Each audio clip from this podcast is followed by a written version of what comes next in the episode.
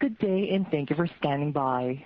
Welcome to the H.B. Fuller Q1 2021 earnings conference call. At this time, all participants are in a listen-only mode. After the speaker's presentation, there will be a question and answer session. To ask a question during the session, you will need to press star one on your telephone. Please be advised that today's conference is being recorded.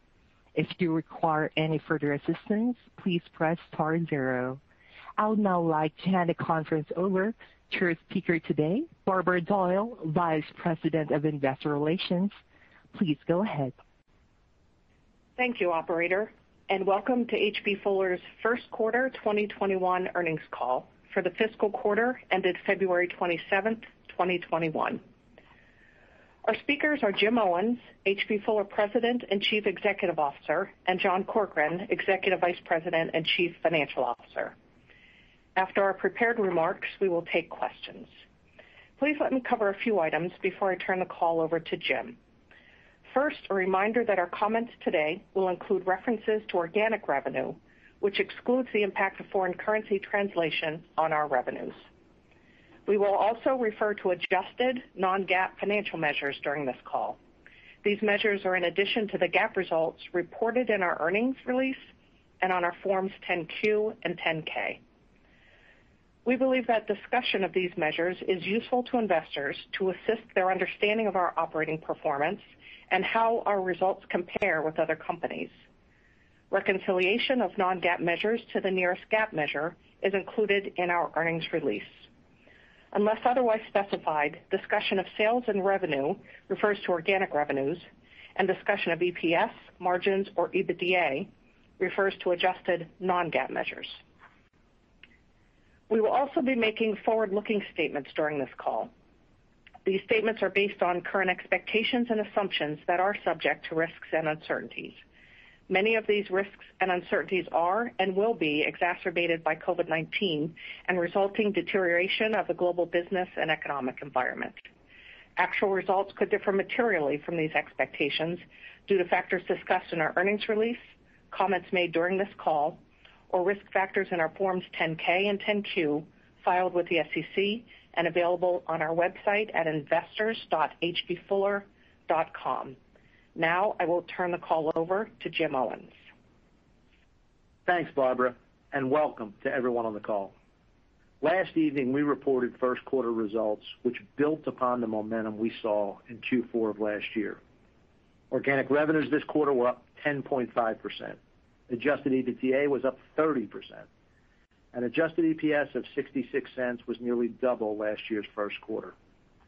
The H.B. Fuller team gained share and reduced operating expense in each of our businesses in 2020, which created the momentum that is delivering exceptional financial performance to begin fiscal 2021. Market innovation and exceptional service led to the share gains as H.B. Fuller solved customer problems faster than competition, and growth accelerated as demand continued to strengthen in the first quarter.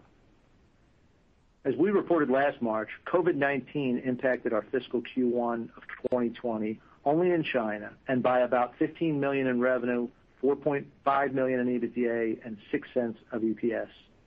Excluding this impact, our revenues were up 8% organically, EBITDA was up 23%, and EPS was up 65%. Exceptional results. H.B. Fuller works with our customers to solve their toughest adhesive problems. In today's remote work environment, this means collaborating in new ways and delivering market-driven innovation faster than ever. For example, we proactively developed and qualified new engineering adhesives for mobile devices, automotive electronics, electronic vehicle batteries, and solar panels, to name just a few. These innovations helped drive one of our strongest quarters for engineering adhesive sales growth. We created technology and branding opportunities with a new line of Gorilla Pro MRO adhesives, and there will be more H.B. Fuller marketing innovation in the year ahead. We work with hygiene, health, and consumable customers to develop innovative applications and to assure supply to meet high demand for their products. As a result, we substantially grew our sales across the majority of our HHCN markets in the first quarter. H.B. Fuller's revenue growth was also broad-based geographically in the quarter, with organic growth in all three of our geographic regions. Importantly, our growth came with positive incremental margins driven by product mix, reduced expenses, and structural efficiencies resulting from our business realignment last year. EBITDA margin increased 190 basis points year-on-year. Raw material costs increased from where we exited 2020, but were still relatively neutral on a year-over-year basis in the first quarter and in line with our expectations. Raw material costs going forward will increase at a faster rate than originally anticipated due to increased demand, reduced inventories, and supply constraints. Winter Storm Uri in the Gulf Coast in February has created additional tightening in the United States and is impacting global supply. Supply has become tight for commodity materials, which make up a smaller portion of our portfolio. As the year progresses, this will also have an impact on the supply and pricing of the specialty materials, which make up the majority of our purchases. Most suppliers have made good progress in recovering from Uri. However, the rate of recovery going forward will mostly depend on the output rates of the impacted assets and the time it takes for supply chains and inventory levels to fully recover. We have done a very good job of serving customers thus far by working closely to manage inventories and available materials. Our contracted positions with our suppliers, backward integration of key polymers, and global breadth have helped us manage the supply crisis thus far. The breadth of our adhesive chemistry and the diversity of our raw materials has meant that no single material has had a large impact on us and has enabled us to help customers find alternatives when short supply exists.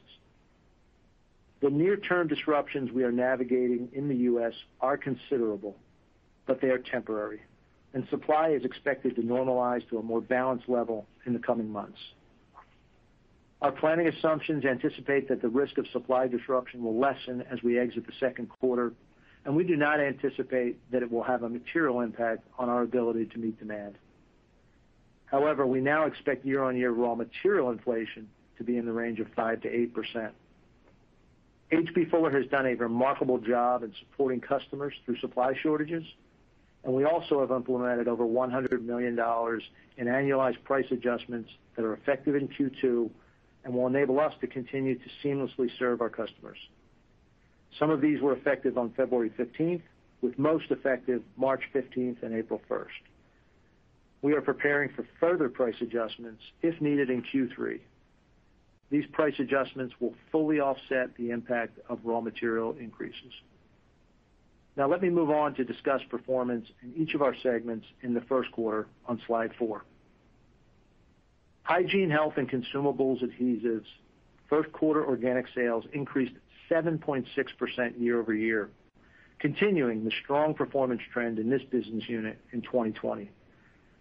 Sales increased versus last year across the majority of our HHC markets, with strong growth in packaging, tissue and towel, and tape and label, and good growth in hygiene in particular. HHC segment EBITDA margin was strong at 13.3%, up 180 basis points. Margin improved versus last year, reflecting volume leverage, restructuring benefits, and good expense management.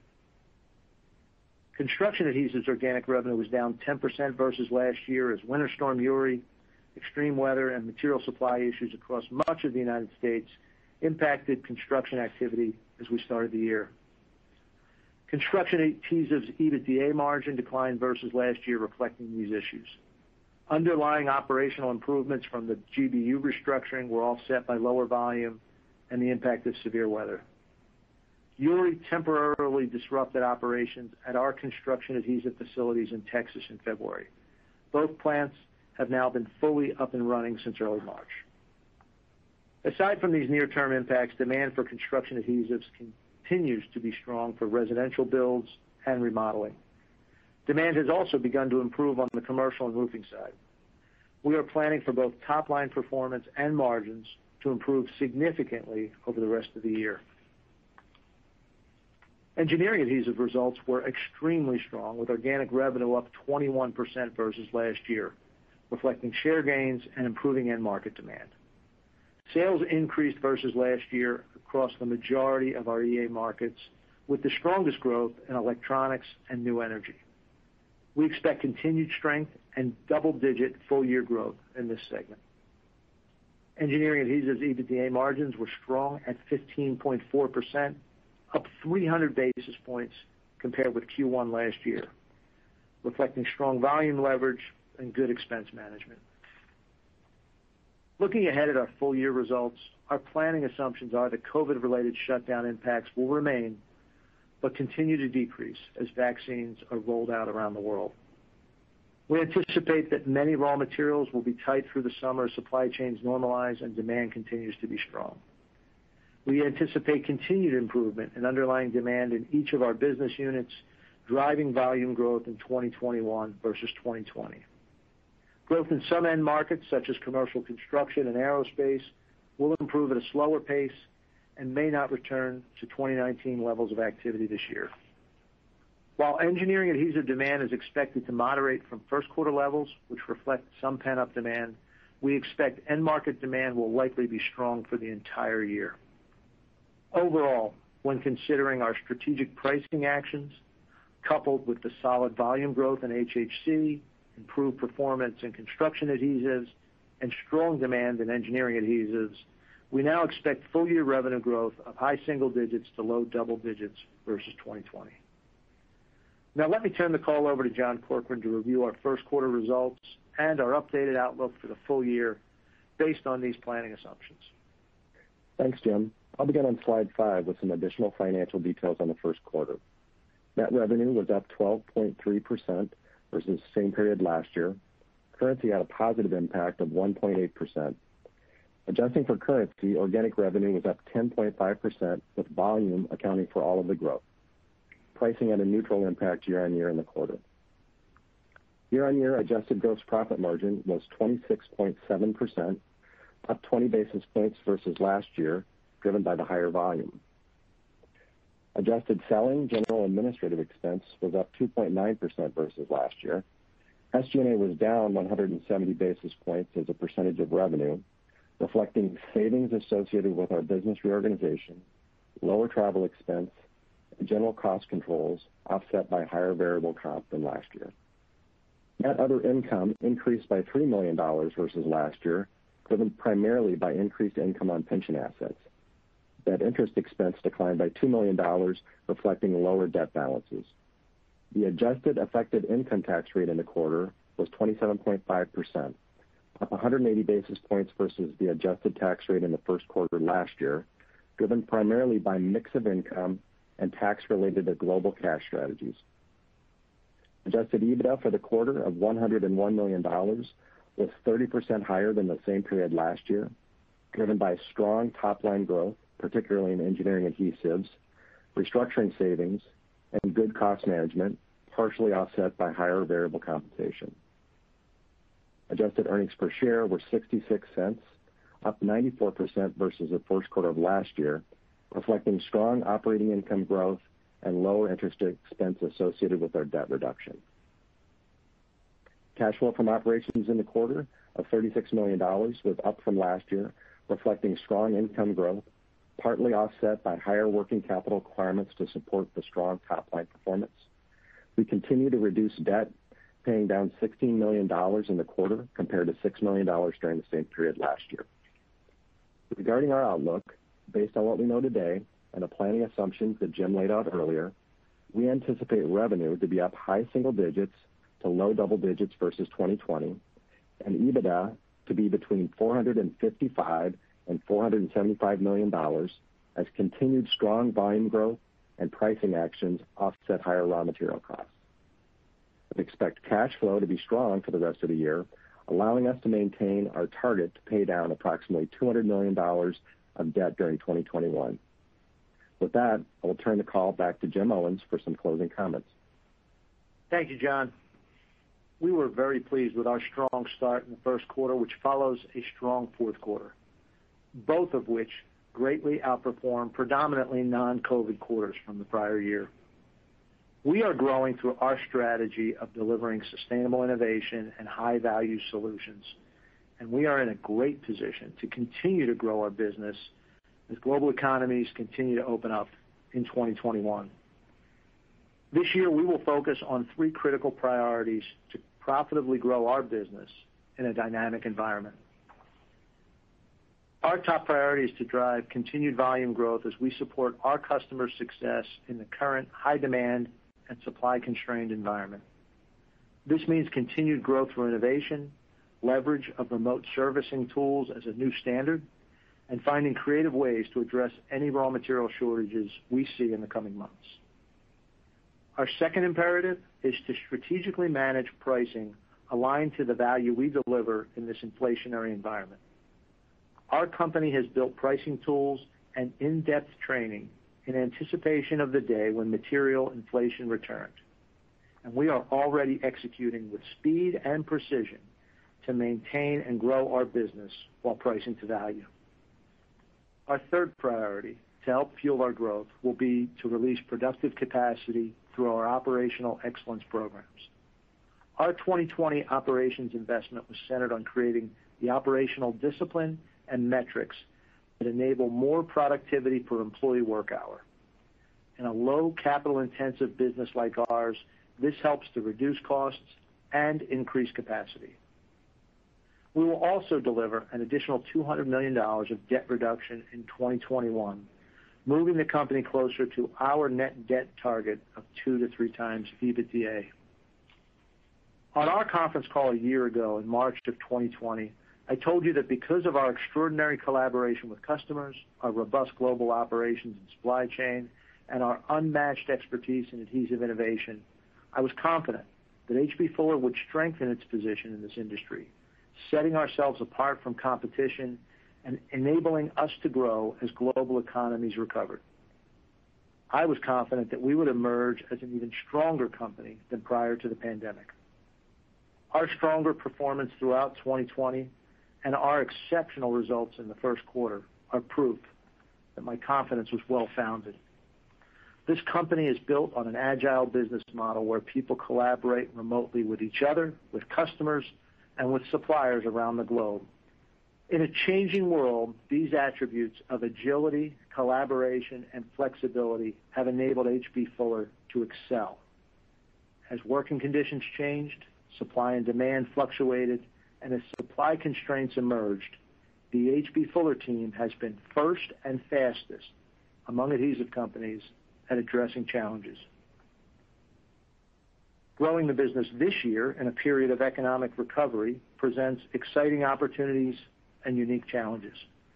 In 2021, our business priorities are squarely focused on capturing share and managing inflation risks as we continue to build on our rising leadership position in the global adhesive industry. Our culture of collaboration and innovation and our improving operational execution gives me confidence that we are strongly positioned to continue to deliver sustained value for our shareholders in 2021 and in the years ahead.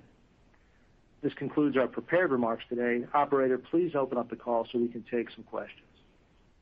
Ladies and gentlemen, if you have any question at this time, please press star and then the number one on your touchtone telephone. If your question has been answered or you wish to remove yourself from the queue, press the pound key. We'll pause for just a moment. Your first question comes from the line of Mike Harrison from Seaport Global Securities. Your line is now open. Hi, good morning. Good morning, Mike. Good morning. Uh, congrats on a nice start to the year. I was wondering if you can first maybe give a little bit more color on the strength in the engineering adhesives business. Uh, maybe talk in some more detail about what markets or applications are driving that strength and trying to get a sense of how sustainable that strength could be, in particular, as we see a lot of your customers probably doing some inventory restocking uh, that's not going to last forever. So maybe comment on what you're seeing in terms of customer inventory levels as well.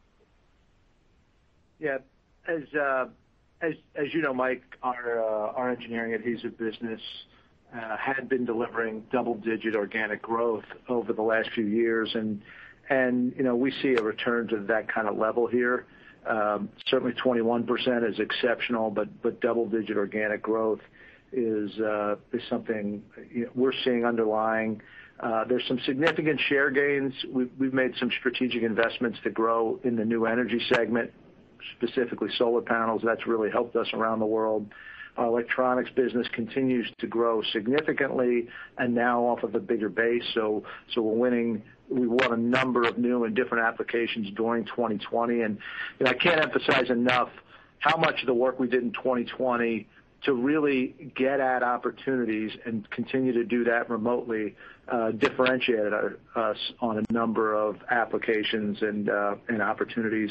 And then another area that uh, that we focused on strategically is automotive electronics, and and there's a lot of new wins in that space. Um, not just electric vehicles, but all the electronics that are going into an automobile, and those new wins are uh, are kicking in. And then the other thing, I think if you dig into the details, Mike, some of this is offensive synergy related to the Royal deal and the Tonsan Cyberbond combination. So in a space like this, combining these businesses, uh it takes a couple of years to get all of the specifications and the wins in the pipeline. So uh you know, a lot of this is the globalization of opportunities that were happening in China and needed to happen around the world, or in Germany, taking it around the world. So uh so so the short answer is a lot of wins, a lot of fundamental organic growth just by getting spec'd in on new applications.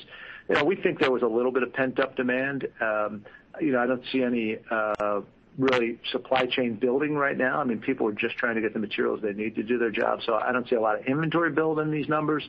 Uh but some of our customers are picking up some demand. So that might be why the 21% uh you know, versus a comparable quarter might be a little high, but certainly in the double-digit range. All right, great. Appreciate that. And and then my second question is about uh, your new uh, raw material assumptions and really trying to get a sense of what the cadence of earnings could look like or how we should think about uh, margin headwinds. You talked about the pricing efforts, some of those coming in mid-February, but maybe more of them coming in kind of the March, April timeframe. Uh so should we expect to see maybe some margin headwind in the second quarter and then some catch-up in the third and fourth quarters as that pricing fully kicks in? Yeah, I'll let John try and get specific on some of the timing here. Uh but uh but but overall, Mike, as you know, a smaller part of our purchases are commodity materials, which have spiked up quickly. And you know, we're feeling those right away in terms of the raw material input costs. Some of the specialty materials take a little longer, but they're definitely things that we're factoring into our uh our planning. But I think very importantly was the speed in which our teams got out there with price increases. And uh you know, an excellent job by the team to get those in place here March 15th and April 1. So, you know, the net net is, while there's a little risk that we won't get 100% of what we need this quarter, I feel pretty good based on the numbers that we're seeing and the timing that we'll fully offset Q2 uh, raw material increases with the price increases we've put forth. But John, maybe you can uh, give some deeper color on that. Yeah, thanks. No, I agree with that assessment, Jim. I think um I don't think we're going to see significant pressure on uh, margins in the second quarter. I think um, there is a delay in terms of how these raw materials work their way through cost of sales. So I think we'll see a little bit more of an impact in the third quarter, actually. So uh I think you know I think the supply disruption maybe is the sort of bigger issue to work through in the second quarter in terms of the potential top-line impact. All right. Thanks very much. Thank you, Mike. Thank you. Your next question comes from the line of Jeff Zekauskas from JPMorgan. Your line is now open. Uh, thanks very much. Why is it so easy to pass through price? What is it about the market that gives that kind of ease? Yeah. Yeah, it's a great question, Jeff. I think we started the year knowing that we were going to put forth price increases. Uh, I think what's happened here across lots of materials, not just the chemical space, is customers are seeing shortages and you know, whether that's the plastic film they buy or the materials for other construction. So when we have that kind of momentum around adhesives, it enables us to raise uh, prices in a uh in a an easier fashion, right? I mean the people on the front line may not say it's easy, but I would say. Yeah uh, Given given the nature of everything that's else that's happening out there and the importance of adhesives, right? I mean, you know, I emphasize this point a lot. These things are critically important to our customers. Uh so uh so yeah, it's it's uh it's gone exceptionally well, I would say, this year. Okay. And the the auto-related revenue strong and probably have been for a couple of quarters. Does that mean that the engineering business overall will have lower revenues in the second and third quarter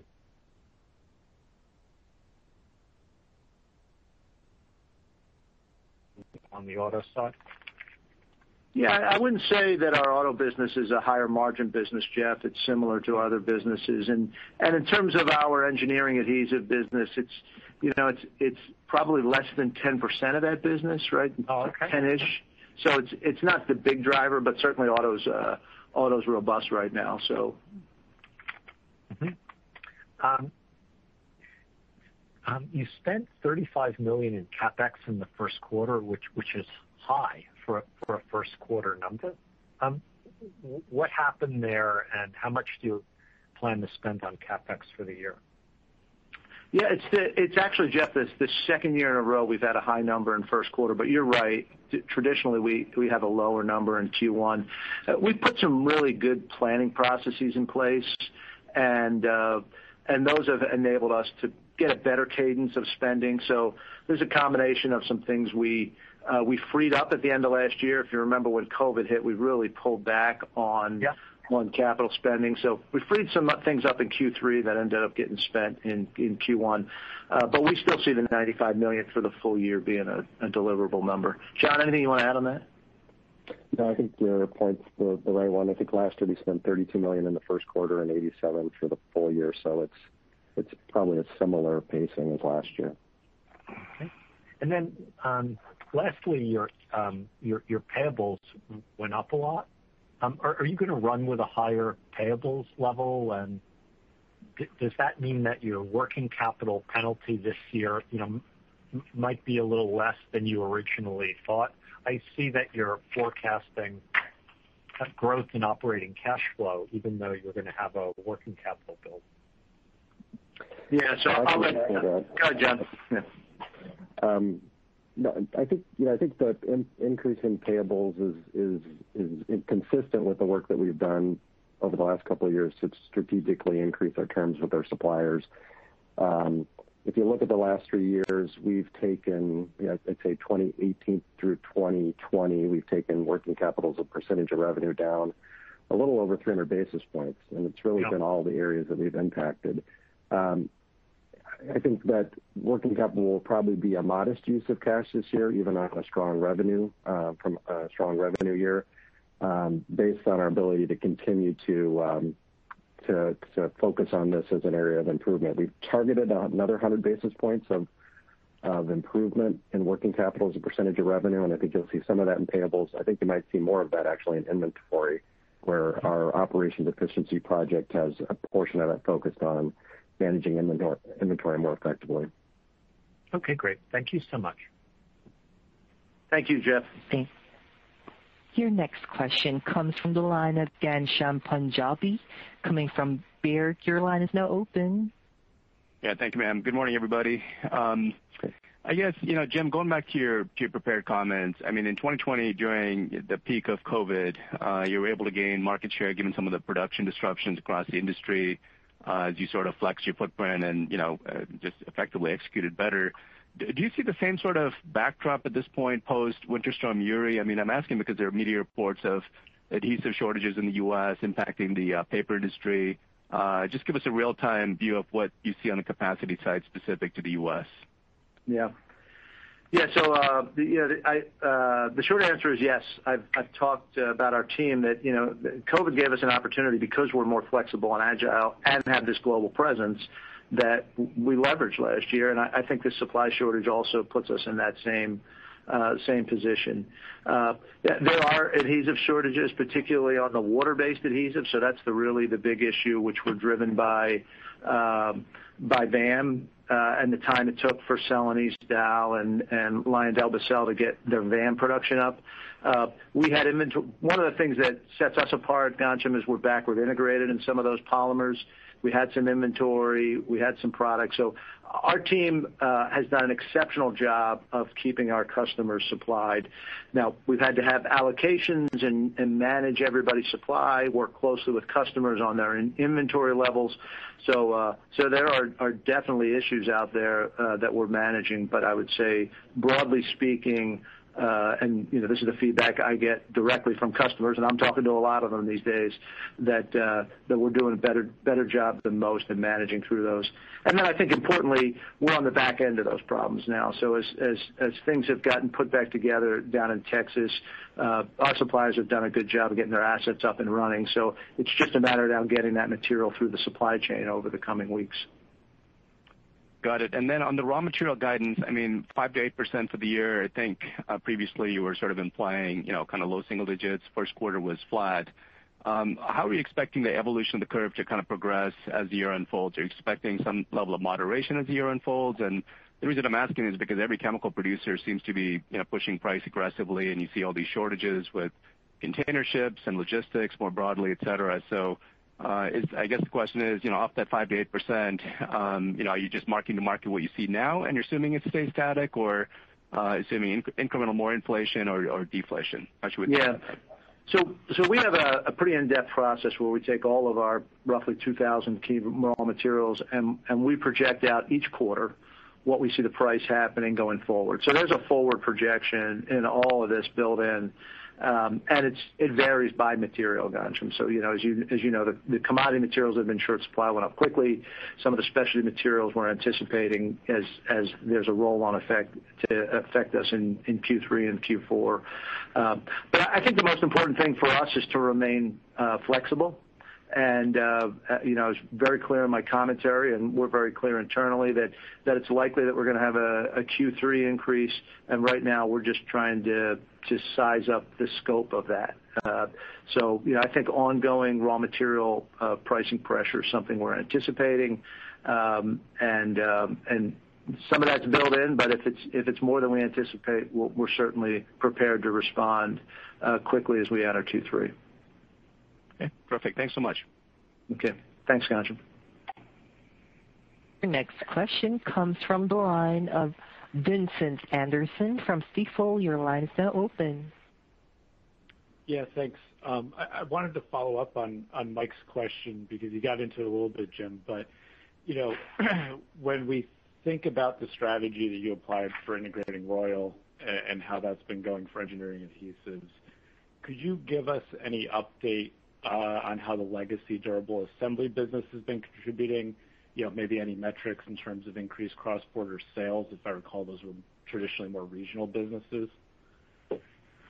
Yeah, I don't I don't have specific data. I can tell you that every one of all but one of the 14 segments within Uh, our Engineering adhesive business, which includes those former durable assemblies, showed positive organic growth in the quarter, and some of them very sizable. And as you point out, some of those are synergy points. You know, a good example of one that's going extremely well is our insulating glass business. So it was a durable assembly business. It had synergies because of some technology that had been developed in Germany. The global team we have set up is driving that around the world and creating significant growth everywhere. Um so it's patented technology, provides real value for customers and driving a lot of growth. And uh so so definitely a uh, a big piece of this, is as we talked about when we set up the realignment, was taking durable assembly and run them through the Engineering Adhesives model, which is more about getting specified upfront, and uh and that work's paying off. So uh so in terms of the durable assembly versus versus the old legacy Engineering Adhesives. A little more growth in Engineering Adhesives, but an important part of the success formula is what's happening in Durable Assembly. Great. And and how is it you know, uh with COVID? It's obviously maybe tough to answer, but how are those legacy business units trending in terms of getting that margin profile, maybe not quite to legacy Engineering Adhesives, but trending in that direction? Yeah, I think the cost structure savings benefited a lot. You know, as you know, we had five segments and three regional aspects. So, you know, you see that in our underlying performance, especially as we get the volume growth. It's just driving to a really nice incremental margin. So so that's the biggest impact. Um you know, I think we're getting some value pricing pieces, but the biggest impact is just driving operational effectiveness of five segments down to three. Great. And uh I don't know, maybe dangerous territory here, but with you know the balance sheet is it continues to de-lever, and now that we're getting some help here on the denominator side, you know, have you started to rebuild your bolt-on pipeline? Is it still too early to think about that? Um but just in terms of getting it spun up for when you feel comfortable with approaching that again. Yeah. Yeah, strategically, all throughout the last few years, Ted and I and the leadership team have spent time uh uh talking about what it would be like when we got back active. So, you know, I think that is a 2022 issue. Uh you know, I think at the current uh at the current guidance, we'll be around 3.1 at the end of this year, right? Is is 3.1-3.2. Clearly in 2022, we'll be below three, which has been our target and commitment. So so uh I think we have a good strategic vision. You know, Royal did a great job of acquiring businesses. We had done a really good job of acquiring businesses. So the learning of both companies is being combined into a strategic view that uh that we're uh we're talking about, and then we'll be able to execute as we go into 2022. All right. Thanks Thanks a lot. Okay. Thank you. Your next question comes the line of David Begleiter from Deutsche Bank. Your line is now open. Hi. Thanks for taking the question. This is Katherine Griffin on for David. First, can you provide any additional color on the breakdown of volume versus price for organic growth in the quarter, and then in terms of the full-year guidance? And then um also just on that growth target for the full year, can you speak to what you expect for growth in each segment, either you know, above or below that total company target? Yeah, Katherine, why don't I let uh, John give you uh, some of the specifics there, and I could add color if uh, needed. John? Sure. Katherine, I'd say for the first quarter, um, if you look at organic growth of 10.5%, it was really all volume on an enterprise level basis. Pricing was neutral. If you look within the GBUs, um, there was a little uh, positive pricing in HHC. Um, uh, EA was neutral, and CA was slightly negative as far as pricing, but none of those GBUs had a pricing impact of more than 1%. It was really a volume-driven quarter. For the full year, if you look at kind of our guidance on the top line um, of sort of high single digits, low double digits, Uh, pricing will obviously play a bigger piece um, in terms of that uh, uh, going forward based on the pricing that we're executing. So we're estimating that you know pricing is probably going to be in the 2.5%-3% impact for the full year, sort of ramping up as we go through the year. Um and then, you know, FX will continue to be around 1.5%-2%, and the rest would be volume. From a GBU standpoint, um, HHC, we would say is you know, continue, you know, very strong start to the year, has tougher comparisons in Q2 and Q3, but it'll probably be in kind of that um, mid-single digit type of uh, growth range. Um in EA, we talked about growing double digits, uh, CA growing a little bit slower than the average. So that would. Hopefully that helps. Yeah. The only thing I'd add, Katherine, is uh, HHC had a particularly strong Q2 last year, so a little lower single digits second quarter and uh, mid-ish higher single digits the rest of the year. Right. Okay, great. Uh, thank you. And then just kind of an extension of the questions that have already been asked about raw materials. I mean, I'm just curious, like what gives you confidence that you can continue to raise prices in Q3 with customers, just given the severity of raw material shortages and perhaps longer lasting effects um on the global supply chain than what you're assuming currently. I'm just curious, like, what those negotiations look like and, yeah, what gives you confidence you can continue to raise prices? Yeah. I think Q3 could be a little more challenging than Q2, but I would say Q2 is exceptional in terms of the environment. But you know, I think at the end of the day, Katherine, adhesives are a critical component for our customers. Uh I think people are feeling that, you know, as we've we've had these these really hard work to make certain we kept everybody supplied. You know, I think when people feel pressure on other materials, the the adhesive price increase makes sense, and it's not material driving materially driving their P&L. So um so yeah, I think in an inflationary world, we we see that we we definitely will and and um and need to get the increases. Okay. Thank you. Thanks. Next question comes from the line of Paretosh Misra from Berenberg. Your line is now open. Uh, thank you. Uh, just uh, going back to the mix within the engineering adhesive business, given that you supply to many different end markets. As you look ahead, you think the mix within that segment is going to remain relatively stable, or it could be uh it could be uh a change, so could impact your margins as we look ahead? Yeah. I think generally our higher margin pieces, Paretosh, uh, are growing faster than the lower margin pieces. So we do have a nice mix phenomena there. Uh, you know, certainly electronics, uh, new energy, and then auto electronics are three of the areas where we see more fundamental growth, um, that is, you know, both organically gaining share as well as underlying markets. There's a positive mix dynamic long term. Got it. And uh, how much of that business is currently China? Uh, I don't know that we publicize that specifically, but I would say roughly a third. I mean, we've got a good, strong position in China. We've built that here at Fuller over the last ten to twelve years, but uh, yeah, we've got a strong position in China. Probably a little less than a third, maybe 25%-30%.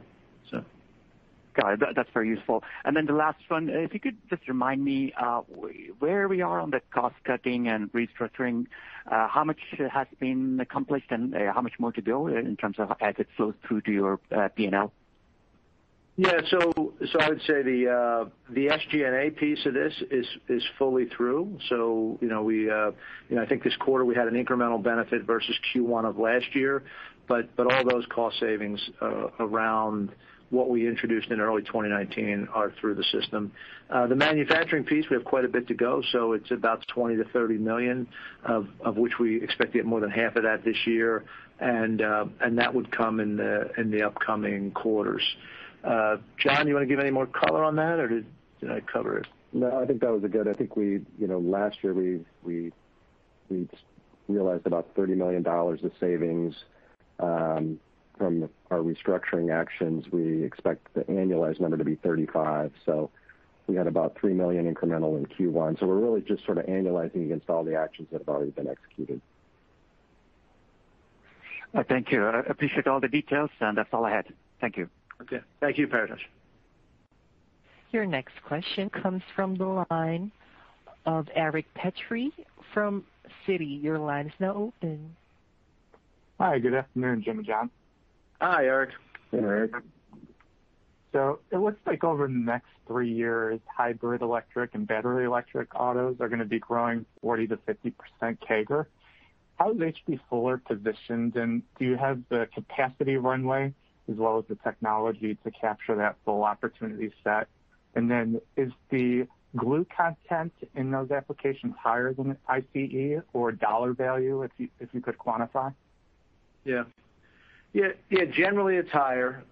You know, I think one of the things that happens with particularly electric, but electric hybrid as well, is is noise dampening uh becomes a more important issue, and and there are a number of applications where that's an important part of what we provide.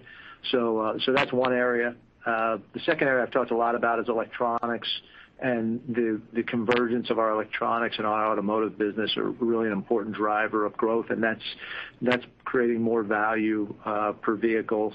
And then the the the really interesting opportunity is in the batteries themselves. So so we've uh, got materials that help insulate those batteries to prevent any kind of combustion problems uh, from overheating, but also disperse uh, the energy. And uh that's a really uh, exciting piece of that business that could have a big impact as we go forward. So those are the three main pieces for us, Eric, and generally all all positive, I think, in terms of what it does to our auto business. Okay. And for my follow-up, is the construction adhesives business core, or would you be willing to sell and deploy capital to higher growth, higher return engineering, organic or inorganic growth investments? Yeah, it's definitely core, and it's definitely a business that we uh we see returning to similar levels like engineering adhesives. You know, as you know, we we shape that business around uh some some uh higher value product and highly specified products. What you'll see in that business is great volume leverage. And uh as the year progresses, you'll see margins that move very nicely into the right direction. So uh it uh COVID hasn't been kind to the construction business, especially commercial construction. Um and right now, the industry's dealing with supply shortages of materials as well as a bit of labor shortages in the U.S. But uh but the underlying dynamics of that business for us are very positive, and we see that being a really important part of our growth strategy in the future. Thank you. Thank you. Next question comes from the line of Rosemarie Morbelli coming from G.research. Your line is now open. Thank you. Good morning, everyone. Good morning, Rosemarie. I will add my congratulations to uh, a great quarter. Thanks. Um, Jim, Uh, following up on the construction adhesives, this business was down 10% or so year-over-year. Do you think that as the weather improves, as uh you know, supply return to a more regular level, uh, can you make up uh, what you have lost, or what you have lost in the first quarter is kind of gone until next year? Well, the short answer is uh yes, I think we'll make it up and then some. Uh yeah, as you point out, Rosemarie, that that business is the only one where I have plants in Texas that were impacted by the weather. So they were closed the last couple weeks of February, and we lost about $5 million or 6 million in revenue and $2 million-$3 million in EBITDA. So if you had taken that out, it would've been relatively flat, which compared to the market is pretty good. Yeah, we see we see good momentum as we head into Q2. We're against very easy comps in Q2 and Q3 in particular. So uh so we see very strong double-digit growth in that business as we look into Q2 and Q3, unless there's some big disruptions in the construction business. And talking about disruption, the fact that there is a ship stuck in the middle of the Suez Canal, Uh, and then another 100 kind of waiting to go through, uh, is that uh, something that is going to uh to affect the supply chain that you are dealing with? Yeah, I think that that'll affect the chemical supply chain to some degree, Rosemarie. It's 150 ships right now, and it's going to take a couple more days for that. So I think it just adds to the ongoing stress in the supply chain. You know, is it going to transform everything in a negative way? No, but it's an issue that we're watching very carefully. We're tracking exactly what materials that our suppliers have that might be on those ships. And uh uh but I would say that because we've been in this mode and in a global mode, we meet every day to go through the details of the issues across thousands of materials. We have a task force that's our sourcing team, our supply chain team, and our commercial team that's making certain that we supply customers. So uh they're uh they're they're well in the mode of managing those issues, and a ship stuck in the Suez is exactly what they're set up to do, so they'll they'll manage it just fine. All right. That is great. And then I was wondering if you could touch on the size and the potential, if not the size, of your the solar business, and are you also playing in the wind area? Yeah. So uh on the second question, we have uh we have a very small wind business. It is an opportunity for us, so you know we'll see as that goes forward. So we we have a whole new energy team The biggest piece of that new energy is around around solar. And again, we don't talk specifics about each of our businesses, but Rosemarie, as you know, we have about 30 different segments, so they average about $100 million. You know, this one's close to the average. So is it a little smaller, a little bigger? You know, we don't go into the details, but it's a it's a good size business for us um that uh that's growing. And is it, uh, uh, in terms of the margin, uh, is it at the average level, above or below? It varies uh because of uh because of challenges with raw materials and the dynamics of that market, which go up and down year to year. But generally speaking, it's a good business for us, Rosemarie. We're a technology leader in that space.